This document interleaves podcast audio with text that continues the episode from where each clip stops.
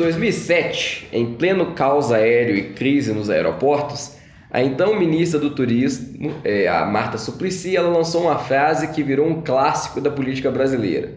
É o famoso relaxe goza, tipo assim, esquece todos os problemas. Hoje, o conselho de Marta talvez não ajudasse muito alguns atores da política nacional que estão sofrendo de um estresse, digamos, antecipado. Nesse quarto episódio do Achismo Cabide, vamos falar sobre a fritura a fogo médio do ex-juiz e ex-superministro Sérgio Moro, que está se distanciando cada vez mais do presidente Jair Bolsonaro. Além disso, nós vamos analisar o cenário das eleições de 2022, que já começaram as articulações. Quem vai me ajudar a analisar esse cenário hoje são. De novo, Fred Porchat, faço direito na FGV e hoje a conversa vai ser de bar.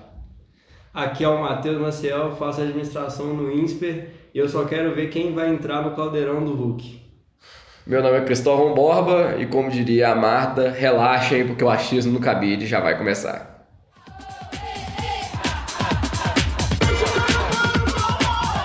Já há algum tempo, o ministro Sérgio Moro começou a ser frito em um fogo lento pelo presidente Bolsonaro. Algumas semanas atrás, o presidente brincou em uma live dizendo que o ministro ia fazer um troca-troca com o Ricardo Salles, ministro do Meio Ambiente.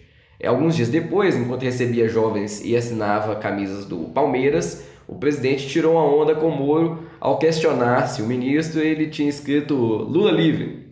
Entretanto, nada como o que aconteceu essa semana, é, onde Bolsonaro, pela primeira vez, admitiu que Moro não é mais o seu supremável, isso é, seu possível indicado ao é, Supremo Tribunal Federal na vaga que ficará livre com a aposentadoria do decano da corte, o Celso de Mello. Então, para começar, ô Fred, quais são esses impactos diretos é, da relação entre o Moro e o Bolsonaro azedar?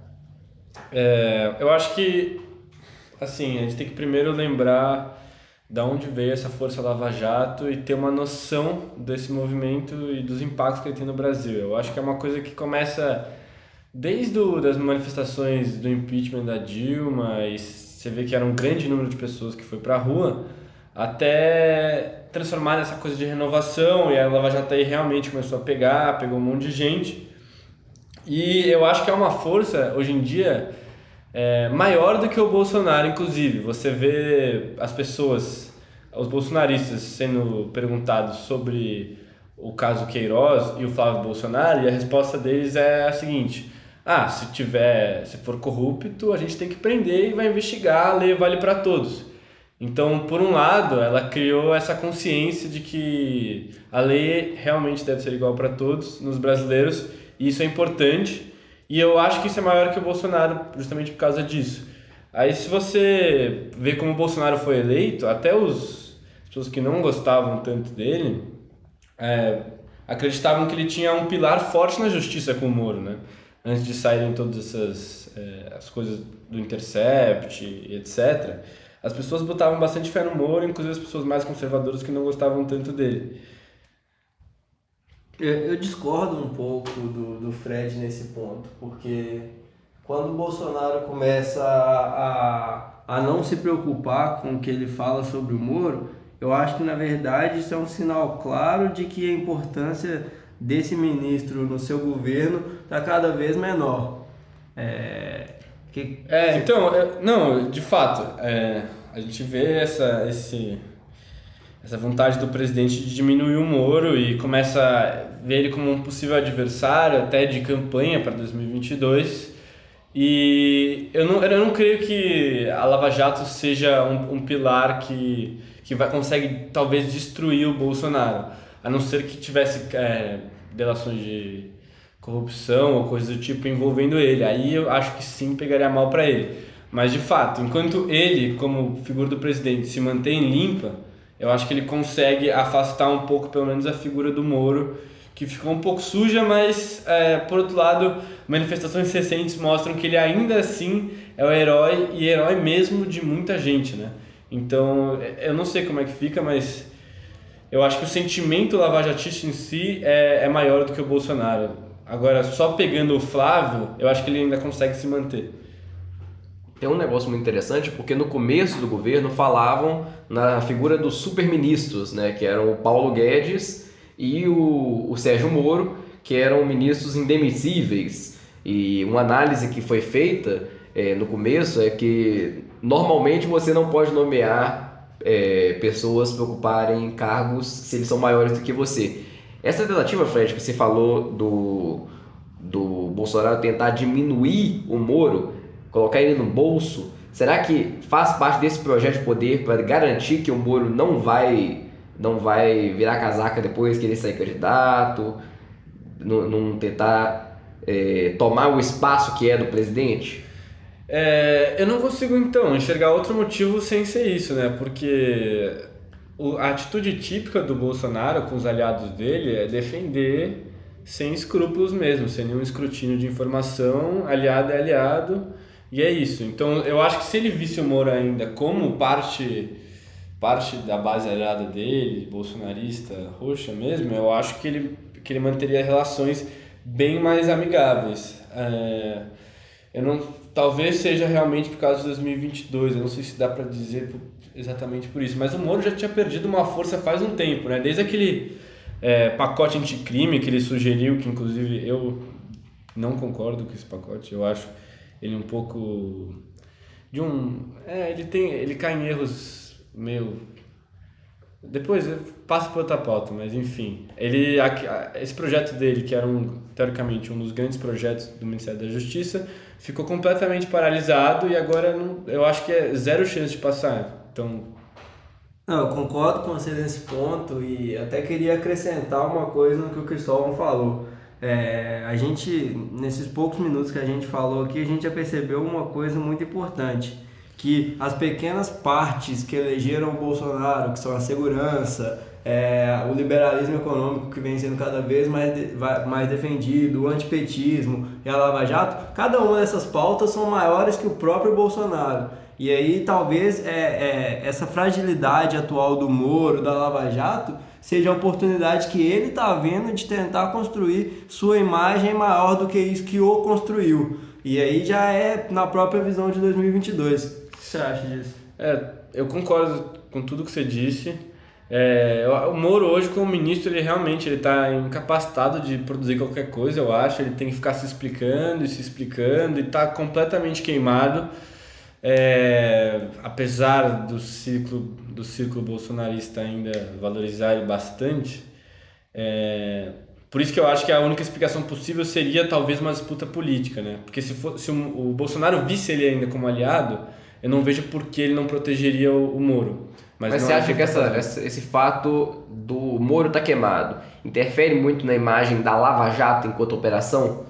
É, eu diria que para o brasileiro médio, sem querer ser arrogante, não. É, você ainda vê né, bastante, é, justamente, manifestações pró-governo que não fazem tanto sentido, ainda batem muito nessa tecla. O pessoal acha que o Moro é um herói, até o Moro mesmo. Tinha um boneco gigante, 5 metros de altura, no meio da Paulista, é. na manifestação que teve.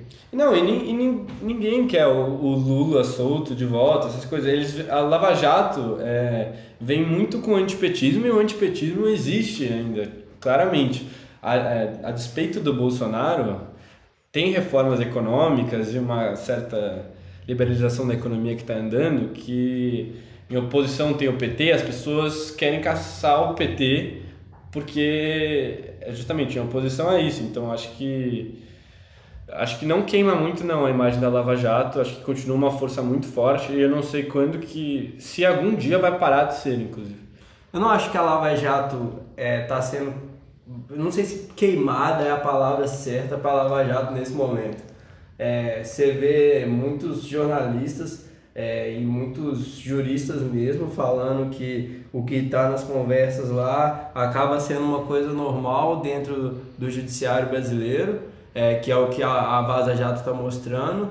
E quando você vê que a população não está muito preocupada com o meio e está mais focada no fim, é, eu vejo muito mais essa, essa queda do Moro relacionada a isso. Então, não acho que o Bolsonaro está destruindo o Moro, mas a própria insignificância que as pessoas estão dando para os meios pelo qual a Lava Jato se utilizou, está fragilizando esse ministro que no final das contas não tem muito mais o que fazer. A segurança acaba tá acabando ficando de lado. É, o Paulo Guedes está fazendo relativamente um bom trabalho e acaba que não necessariamente o Bolsonaro, mas as circunstâncias conjunturais estão tirando elas próprias o brilho que a gente via no Moro. A gente, no caso, brasileiro. É.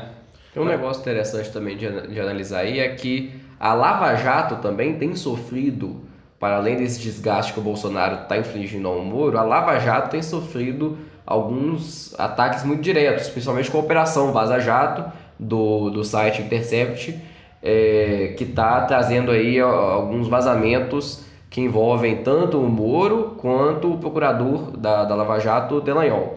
Ô Fred, qual que é a importância desses vazamentos para entender a Operação Lava Jato e, e se, a gente tem que pensar assim, os erros e acertos. Quais seriam os grandes erros e acertos da Lava Jato, tendo em vista o que a gente está tá vendo agora com a, com a operação do Intercept?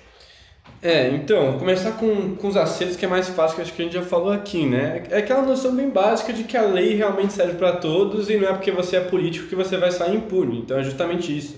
Combater a impunidade e você combater, combatendo a impunidade você gera uma política muito mais, muito mais profissional, como deveria ser, né? E eu, eu queria só. Eu não vou entrar nos erros, porque eu acho que isso já fica para os meus amigos que cursam direito, mas acho que um acerto, não necessariamente direto da Lava Jato, mas que o cenário macro, principalmente internacional, vê, é o fortalecimento das instituições, porque claramente o Lula e o PT é, fizeram uma destruição muito forte de partes do governo e das estatais brasileiras. E quando você vê esse player central em tudo isso, que é o ex-presidente preso e alguns dos principais executivos da empresa, etc., sendo investigados, é, o cenário macro vê isso muito positivamente como o fato de que as coisas estão tendendo a um caminho, elas estão tendendo a melhorar. Então, gostaria de, só de pontuar esse acerto antes da gente partir para os erros. É, partindo não necessariamente para os erros, mas eu acho que é uma desmistificação da, desse heroísmo, dessa missão divina da Lava Jato, né? Pelo menos eu, amigos meus e tal, pessoas que até acreditavam muito mais na força da Lava Jato antigamente, achavam que ela fazia tudo com um rigor, é, um rigor jurídico. Isso. É, agora, vendo esses vazamentos, percebem que não é bem assim, né? E nunca foi bem assim na política brasileira, na verdade. É, então, por mais que tenham acertos, aí, então, assim, os fins estão certos. Eu não, eu creio que todos, que a maioria dos corruptos, pelo menos que que foram presos pela Lava Jato, realmente cometeram atos de corrupção. Agora, os procuradores, nesse caso, na verdade, né, do, do Dallagnol e do Moro, eles, eles eles não respeitaram as regras que deviam ter sido respeitadas e nesse, nesse meio atropelaram a, atropelaram a lei, né? Na verdade, atropelaram a lei, atropelaram as instituições, que inclusive contribui no sentido contrário do que o Marcel falou, que é de fortalecer as instituições. Então eu acho que não dá, né? Se você for atropelar a lei para fazer cumprir a lei, aí não tem lei. Isso é uma coisa. O caso Lula, basicamente, que é o, o, grande divisor de paixões nacionais. Você acha que houve um desvio ali na, na Lava Jato? É, se as mensagens forem realmente verdade, que é o que todo mundo fala, né? Mas é, sim, houve um desvio na Lava Jato. Você pega o Código de Processo Penal, ele claramente fala isso é, se um juiz for suspeito, e aí tem algumas caracterizações de juiz suspeito, e uma delas é a indicação de testemunhas que está lá nas mensagens vazadas, é, o processo deve ser anulado. Você não pode ter um processo com juiz suspeito, isso é básico do direito. Quem passa pano para isso, inclusive Caio Coppola, deveria refazer a faculdade. E, inclusive, se a gente for pegar essa questão do Lula, vamos imaginar um cenário hipotético onde o Lula é solto. Para o Brasil, o que, que significa isso acontecer, Marcel? É, Para mim seria o maior caos no cenário político que eu já vi. É, acho que o Lula voltar hoje, é, partindo do, do pressuposto que se ele fosse solto ano passado, ele seria hoje o presidente do país, baseado nas pesquisas que foram feitas, é, eu acho que o Brasil voltaria a uma queda muito forte. E isso não só na política, mas também na economia. E eu volto no argumento que eu falei anteriormente. É, é, eu não estou defendendo mérito nenhum da operação, inclusive eu concordo com tudo que o Fred falou, mas no cenário macro, o Lula estar preso é algo positivo, é algo visto como positivo. Isso sem entrar, novamente, repito, sem entrar no mérito do que, de como foi o processo, etc. E aí você imagina o Lula solto agora, é, num cenário onde o Bolsonaro está implantando diversas medidas liberalizantes, a, é, o, o, a segurança está tendendo a um caminho é, para o lado mais forte dos militares, etc. É, e aí saiu o maior líder da esquerda que, que o país já teve na história, se a gente pensar bem. É, isso ia gerar uma instabilidade muito grande que eu realmente teria medo do que aconteceria. Sim. É, até porque o Lula estar tá preso em si, eu não acho que seja errado. Eu acho que tem indícios fortes que ele cometeu corrupção e nesse mérito, só por esse mérito, ele deveria estar tá preso. Agora, processo legal e tudo também é importante deveria estar tá em questão. É... Não significa que você fala que a Lava Jato errou no processo que você fala que o Lula deveria estar solto. É óbvio, sim. Então, esclarecendo sim, isso. Inclusive, é, o que eu falei lá do Código de Processo, pode ser que tenham mais dispositivos legais aí que eu não sei, inclusive, mas pelo, pelo meu conhecimento, que é de um aluno de segundo semestre de Direito, ou seja, nada, eu diria que tem coisa bem estranha aí. E só para a gente finalizando esse bloco, o Bolsonaro disse essa semana que o ministro-chefe da AGU, que é a Advocacia Geral da União, é mais supremável do que o Moro. O Bolsonaro ele disse que queria um, um ministro do STF terrivelmente evangélico e a gente também tem que analisar que o Moro, quando ele saiu lá da, da primeira instância em Curitiba e foi para o Ministério da Justiça, ele queria virar ministro do Supremo. O que, é que significa para o futuro do Moro ter a opção de virar, de ir para o Supremo Tribunal Federal, ser jogada fora, ser descartada pelo presidente, Fred? Então, é aquele caminho seguro, né, que, que ele vinha construindo, sendo jogado de lado, e aí eu acho que realmente você cria uma instabilidade para ele que pode ser que ele considere mais é, o caminho de político, né? E a sabatina que teve lá no Senado dele, entrevistas assim, ele parece que ele está ficando mais maleável nesse jogo político e acho que eu viria como forte, uma forte oportunidade para ele começar a tomar mais esse caminho. É, mas, e por um lado, eu, eu, concordo com o Bolsonaro. O Moro claramente não é mais supremável. Se você pegar a Constituição, você vai ver lá que para um ministro ser indicado para a STF, ele tem que ter uma reputação ilibada. O Moro está longe de ter uma reputação ilibada no momento, pelo menos.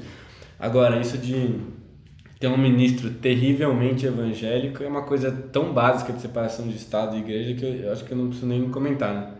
Mas por que você acha essa questão do terrivelmente evangélico foi um destaque que ele fez, inclusive, que ele deseja, inclusive agora teve um, uma unção do Bolsonaro pelo pelo Edir Macedo, né? 10 mil pessoas foram assistir o Bolsonaro ser ungido. E ele faz esse aceno muito claro ao público neopentecostal e, e evangélico e quer um ministro do Supremo. Por que, que é importante um ministro evangélico no Supremo Tribunal Federal? Para o Bolsonaro e para a direita brasileira. É importante para a popularidade do Bolsonaro e para as pessoas que acham que o STF é, um, é uma quadrilha de petistas que não cumprem a lei ganhar mais legitimidade, né? E o Bolsonaro poder realmente ter decisões mais favoráveis é, em relação a ele, mas qual a importância de fato jurídica para ter um ministro mais evangélico? Nenhuma, né? Você tem que ter alguém com notável saber jurídico, não alguém de certa religião. Eu, é, acho que é isso que eu penso. Ô, Maciel, uma possibilidade que está sendo comentada nos corredores de Brasília é o Moro ir para a Secretaria de Justiça de São Paulo, convidado pelo João Dória, que obviamente tem um sonho de sair candidato à presidência da República em 22. Você acha que é possível que o Moro ele assuma de vez esse papel de político e saia para ser candidato?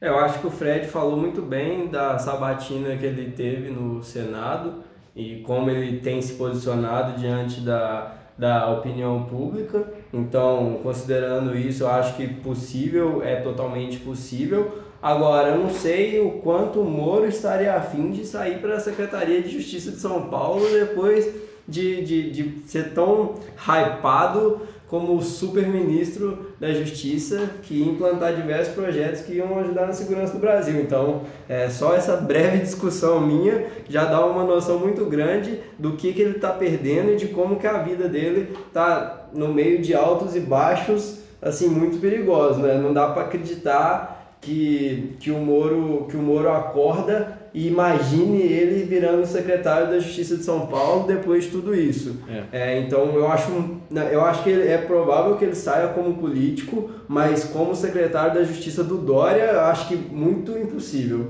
Acho que ele tem um potencial muito grande de sair por si próprio para algum para tentar algum cargo, mas para ser para ser para ser mais um filhinho do Dória, para entrar para a turma do Dória, eu acho muito difícil. É. E ele tem noção do potencial dele também, né? Da, da popularidade, do carisma que ele ainda tem. Também acho bem complicado. Seria, seria se sujar e ir para debaixo do, do braço do Dória. Ele não faria é necessário, ele consegue coisa melhor mais fácil, acho. Sim. Então, para finalizar esse bloco, que a gente começou já uma discussão, que vai, no segundo bloco, se concretizar. 2022 está chegando.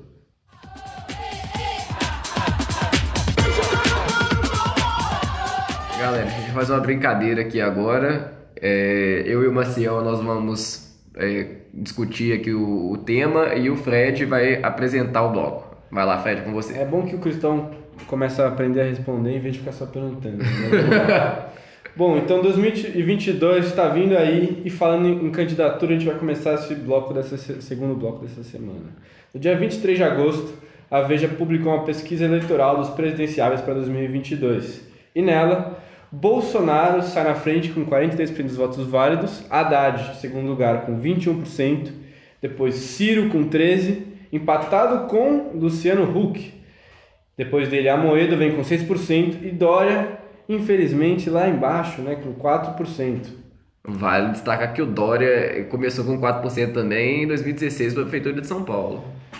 É, bom, nessa mesma semana, a Datafolha publicou sua última pesquisa que mostra que a reprovação do presidente Bolsonaro é a maior de um presidente de primeiro mandato e que, se a eleição fosse hoje, o Bolsonaro perderia para o Haddad. É, tendo isso em vista, Cristóvão, é, você pode comentar um pouco qual que você acha que foram os erros do governo e como é que tá a situação que chegou a, e a gente tem agora?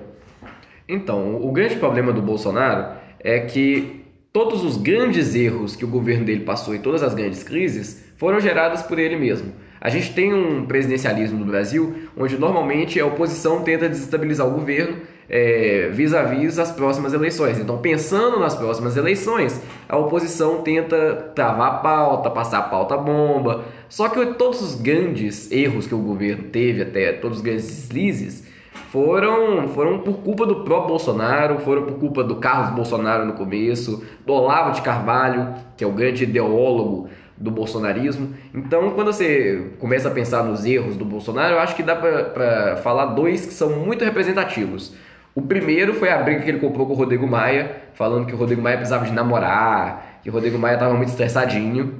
Ele estava comprando briga com o presidente da Câmara dos Deputados no meio da discussão da reforma da Previdência. Que hoje, e desculpa fazer essa interrupção, mas que em oposição do que o super-ministro seria o Moro, hoje a gente tem um super-presidente da Câmara criado pelo próprio presidente. É, porque não existe vácuo quando se trata de poder. Então, se o Bolsonaro não faz as coisas, alguém vai fazer por ele. E o grande articulador da República virou o Rodrigo Maia. Então, quando você começa a pensar nos erros do governo, é justamente essa falta de noção, essa falta de respeito pelas instituições, pela democracia e, e, e pela posição do cargo. Eu acho que o segundo grande erro, e eu não sei se vocês vão lembrar, porque foi tanto, foi aquele tweet do Golden Shower.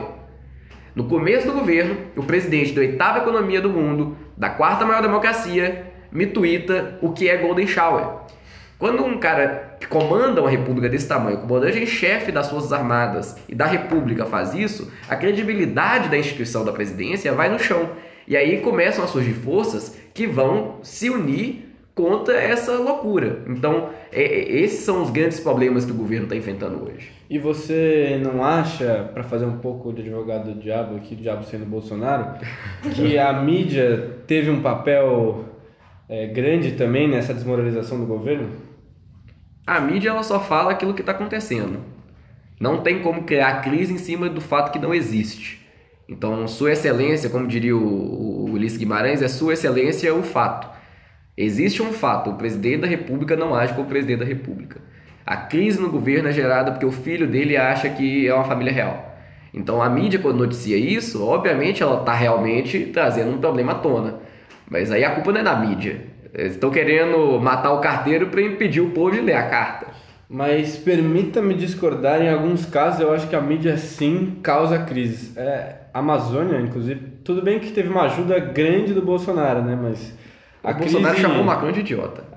Mas a crise nas queimadas da Amazônia teve uma bela força da mídia ali, compartilhando coisa falsa que não era e fazendo mais alarme do que precisava, eu achei. Não, com certeza. Mas aí você tem que considerar também que não é só a mídia nacional. É, quando a mídia internacional reverbera uma coisa dessa, não tem como a Folha de São Paulo ficar calada quando o New York Times põe que a Amazônia está pegando fogo na capa. Sim.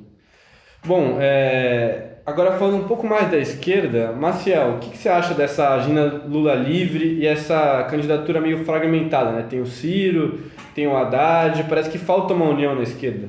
Falta uma união na esquerda, isso é fato. A gente vê até no próprio Congresso atual, é, você vê, por exemplo, partidos sólidos da esquerda, como o PSB e o PDT, que na votação da reforma da Previdência, por exemplo, foram fragmentados. E isso é uma evidência clara de que você não tem uma junção desses partidos. Acho que essa evidência está clara desde muito tempo. O PT governou sozinho, o PT foi esquerda, é, foi, foi a esquerda brasileira durante muito tempo sozinho. E agora esses partidos não necessariamente menores, mas com menor poder político, estão tentando crescer e ao mesmo tempo não, não conseguem se aglutinar. É, Para mim, o, o, o, ver o Haddad hoje sozinho não é nenhuma surpresa, é apenas um reflexo do, do partido grande que o PT virou, é, tentando man, manter sua hegemonia.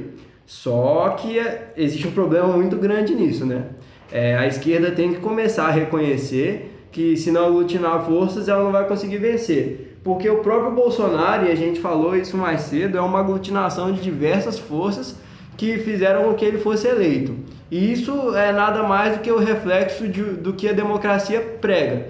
Então você tem é, a população buscando, é, defendendo mais certas pautas e as pautas da esquerda não estão sendo juntadas, falando de, de maneira bem simples, e, e, isso aí tá, tá gerando esse, esse, cenário que a gente vê hoje. Você viu, por exemplo, essa, é, essa semana virou notícia o Ciro cumprimentar o Haddad, tipo, falar com ele, oi, tudo bem? E isso é um sinal muito claro de que alguma coisa está errada, porque quando os dois maiores candidatos da esquerda se cumprimentam e se cumprimentar se torna uma notícia, é, é essa fragmentação fica muito evidente e, e isso dá, me, me faz ter um, um, certo, um certo medo do que será a oposição nos próximos anos. Inclusive, essa questão do Ciro ter comentado Haddad virou tanto notícia que os blogs de esquerda começaram a reverberar que o Ciro tinha entrado aí na agenda Lula Livre, aí as páginas que apoiam o Ciro Gomes,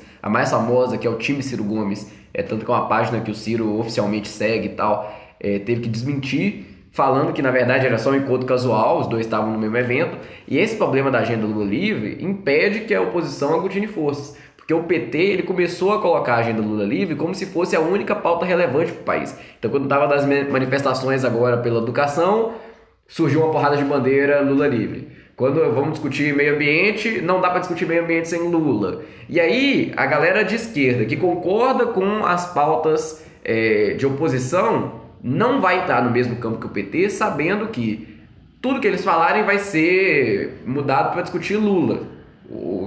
Enquanto o PT e essa esquerda caudilesca não abandonar a pauta do Lula livre, não vai ter união possível. O Ciro Gomes não vai aceitar. O, o pessoal do PSOL, por mais que seja ali uma força, um braço, não vai aceitar. E o PC do B, para você ter ideia, esse ano fechou questão para eleger o Rodrigo Maia presidente da Câmara é prova viva de que é, a esquerda tá, não é nem só fragmentada, ela está separada mesmo.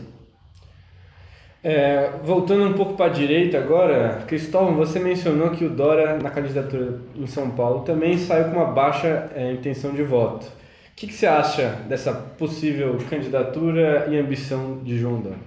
O João Dória sempre quis ser presidente da República. No dia que ele botou o pé na prefeitura de São Paulo, é difícil Matarazzo lá no viaduto do chá, ele sabia que aquilo ali era um trampolim para ele.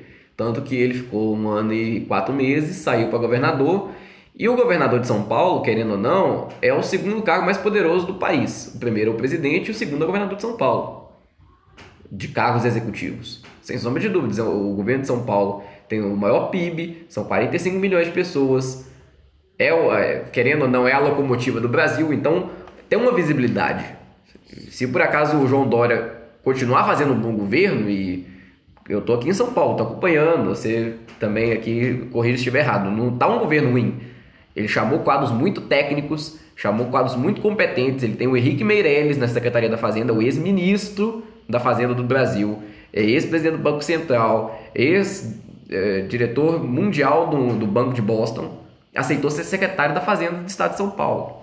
Botou Patrícia Ellen, botou um quadro qualificadíssimo. Se ele fizer um bom governo em São Paulo, existe uma possibilidade dele chegar em 2022 com certa força. Entretanto, e aí eu faço um destaque, é o seguinte: o João Dória tem uma sobreposição só em São Paulo de 90% dos votos do Bolsonaro.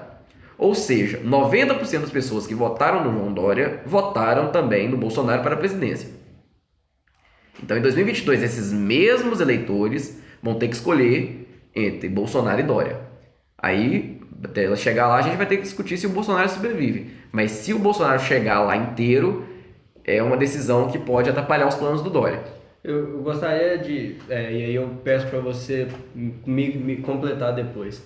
É, o Dória, a gente já tem visto nesses, nessas últimas, nesses últimos meses uma tentativa dele se tornar o dono do PSDB. É, o PSDB era, há seis meses, um ano atrás, o que a esquerda está sendo hoje. Vários nadas em conjunto, defendendo nadas. E agora o Dória está tentando fazer, tornar o PSDB novamente o que ele era antes. É, o próprio Frota ter vindo para o partido é uma evidência clara de que ele está tentando aglutinar forças em defesa de uma causa mais única. Que, como que você vê é, o PSDB e o Dória tentando reerguer o partido é, com relação à eleição de 2022? A coalizão de forças que sustenta o PSDB, principalmente no estado de São Paulo, mas no Brasil é meio dividida entre os cabeças brancas e os cabeças pretas. Os cabeças brancas são os cardeais do partido. Fernando Henrique Cardoso, José Serra, Alberto Goldman, que faleceu essa semana, é, são os caras que estavam desde a fundação. Só um recorte histórico. O PSDB ele surgiu de uma cisão do PMDB paulista com alguns outros quadros nacionais, também do PMDB. Então por isso que o PSDB é muito forte em São Paulo. Ele surgiu do, do Franco Montoro, que tinha sido governador, do FHC, que era senador na época, Mário Covas. Então, aqui em São Paulo, por isso que tem 28 anos que o, que o PSDB continua ganhando, que é um partido muito forte aqui e que surgiu de cisão do PMDB. E aí, essa galera que agora já tá velha, Mário Covas morreu, o Serra, com todo respeito ao senador, tá almosferado.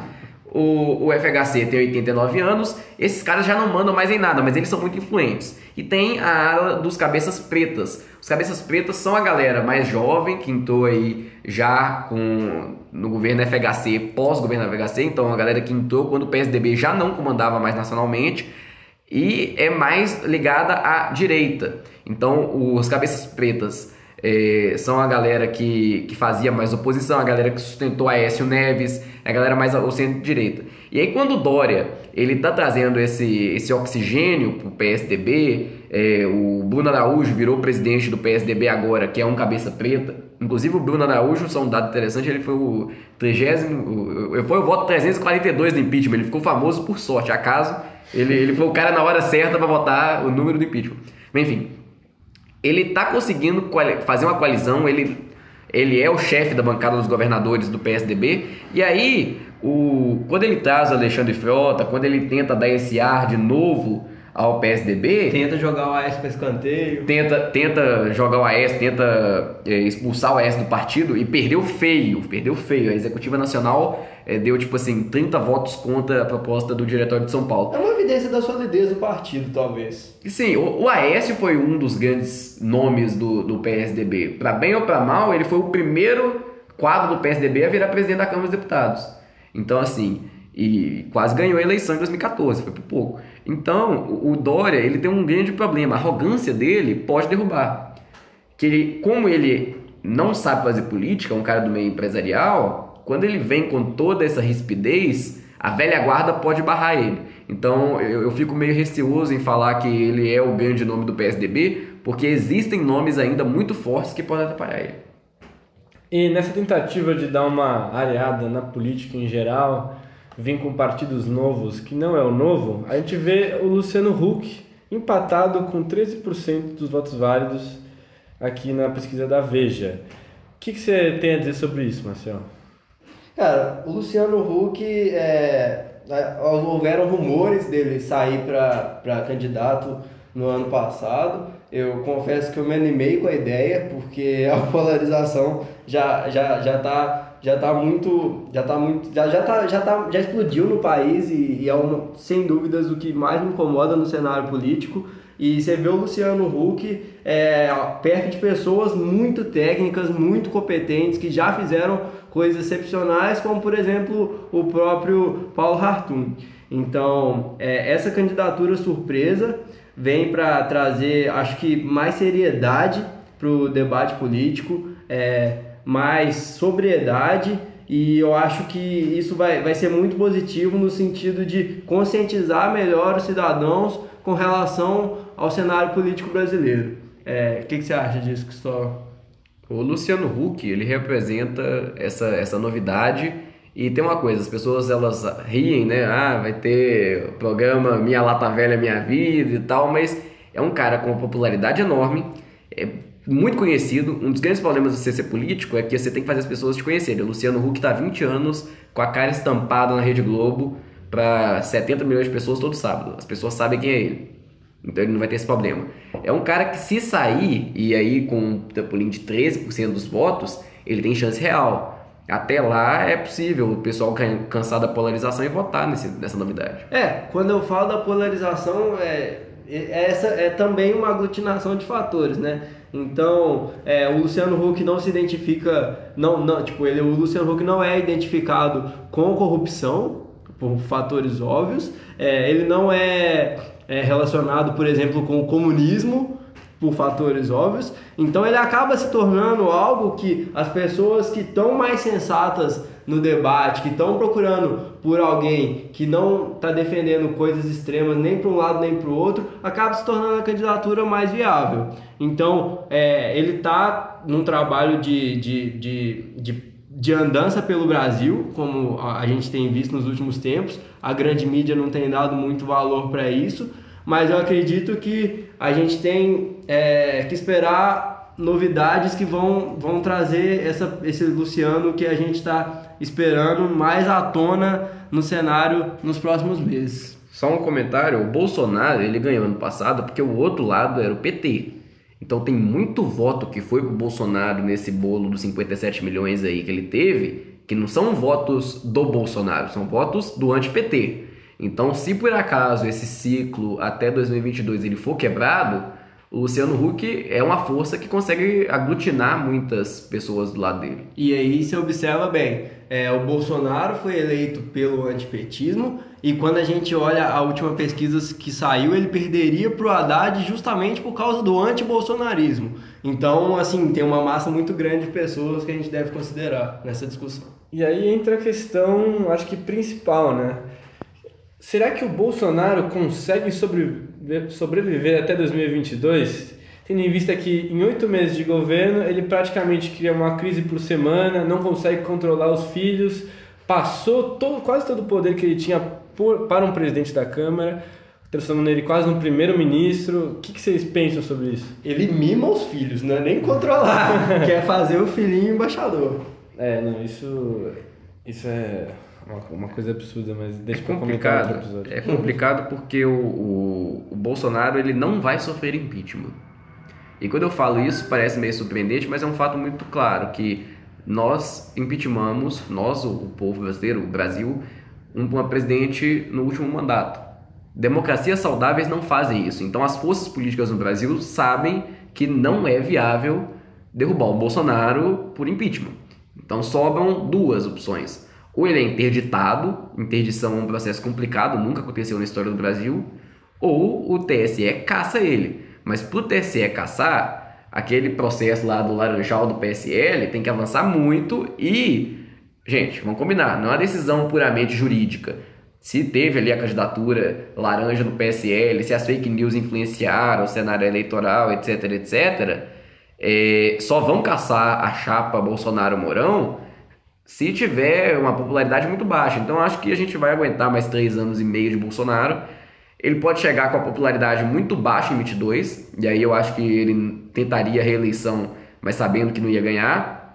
Então, assim, sobreviver ele vai, mas a gente não sabe com quanto, quanta força, com quanta bateria ele chega em 22. É, então, essa, acho que a questão é mesmo essa da popularidade, né? É, um impeachment ou uma interdição, em termos jurídicos mesmo, eu acho complicado de acontecer.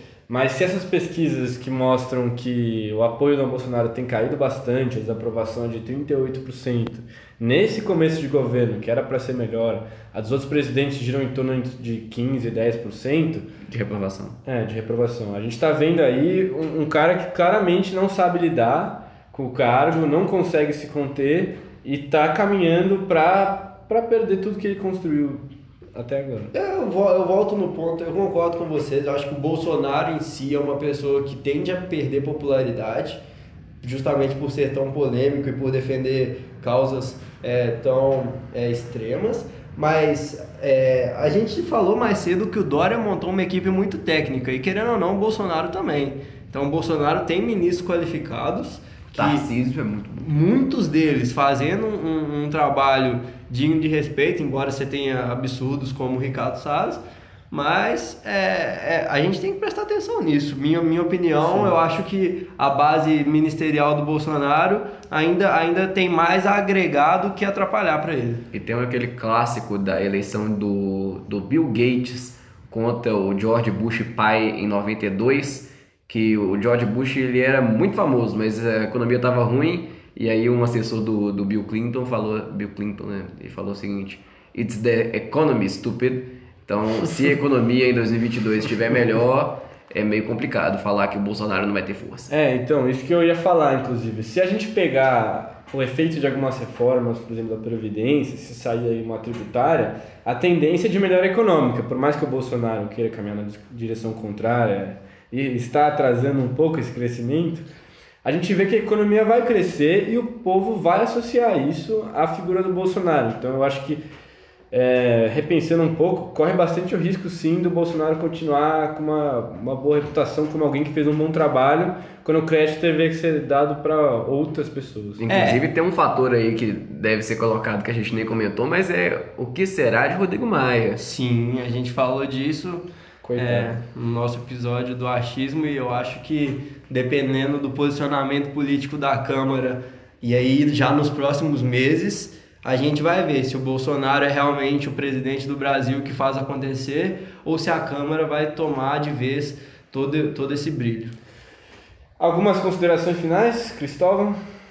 Eu acho que os próximos meses vão ser bem movimentados e se eu tivesse que fazer um, um chute, prestem atenção no Rodrigo Maia.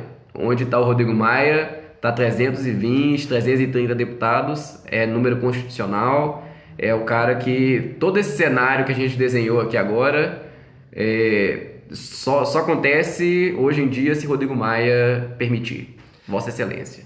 Eu, eu, eu, lembro do que eu falei no, no começo do programa. Eu estou muito curioso para ver o que vai sair do caldeirão do Hulk. Fred. Não, não, que isso, eu só pergunto hoje. e agradecendo ao Fred por ter mediado essa discussão, eu quero agradecer a você, ouvinte, e até o próximo Achismo no Cabide. Participaram desse podcast Matheus Maciel. Tchau, tchau, galera. Obrigado. Fred Porchat. Tchau. E eu, Cristóvão Bola. Valeu!